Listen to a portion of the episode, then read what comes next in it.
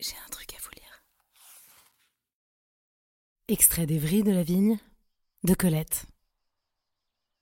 Je veux faire ce que je veux. Je veux jouer la pantomime, même la comédie. Je veux danser nu si le maillot me gêne et humilie ma plastique. Je veux me retirer dans une île s'il me plaît, ou fréquenter des dames qui vivent de leur charme, pourvu qu'elles soient gaies, fantasques, voire mélancoliques et sages, comme sont beaucoup de femmes de joie. Je veux écrire des livres tristes et chastes, où il n'y aura que des paysages, des fleurs, du chagrin, de la fierté, et la candeur des animaux charmants qui s'effraient de l'homme. Je veux sourire à tous les visages aimables.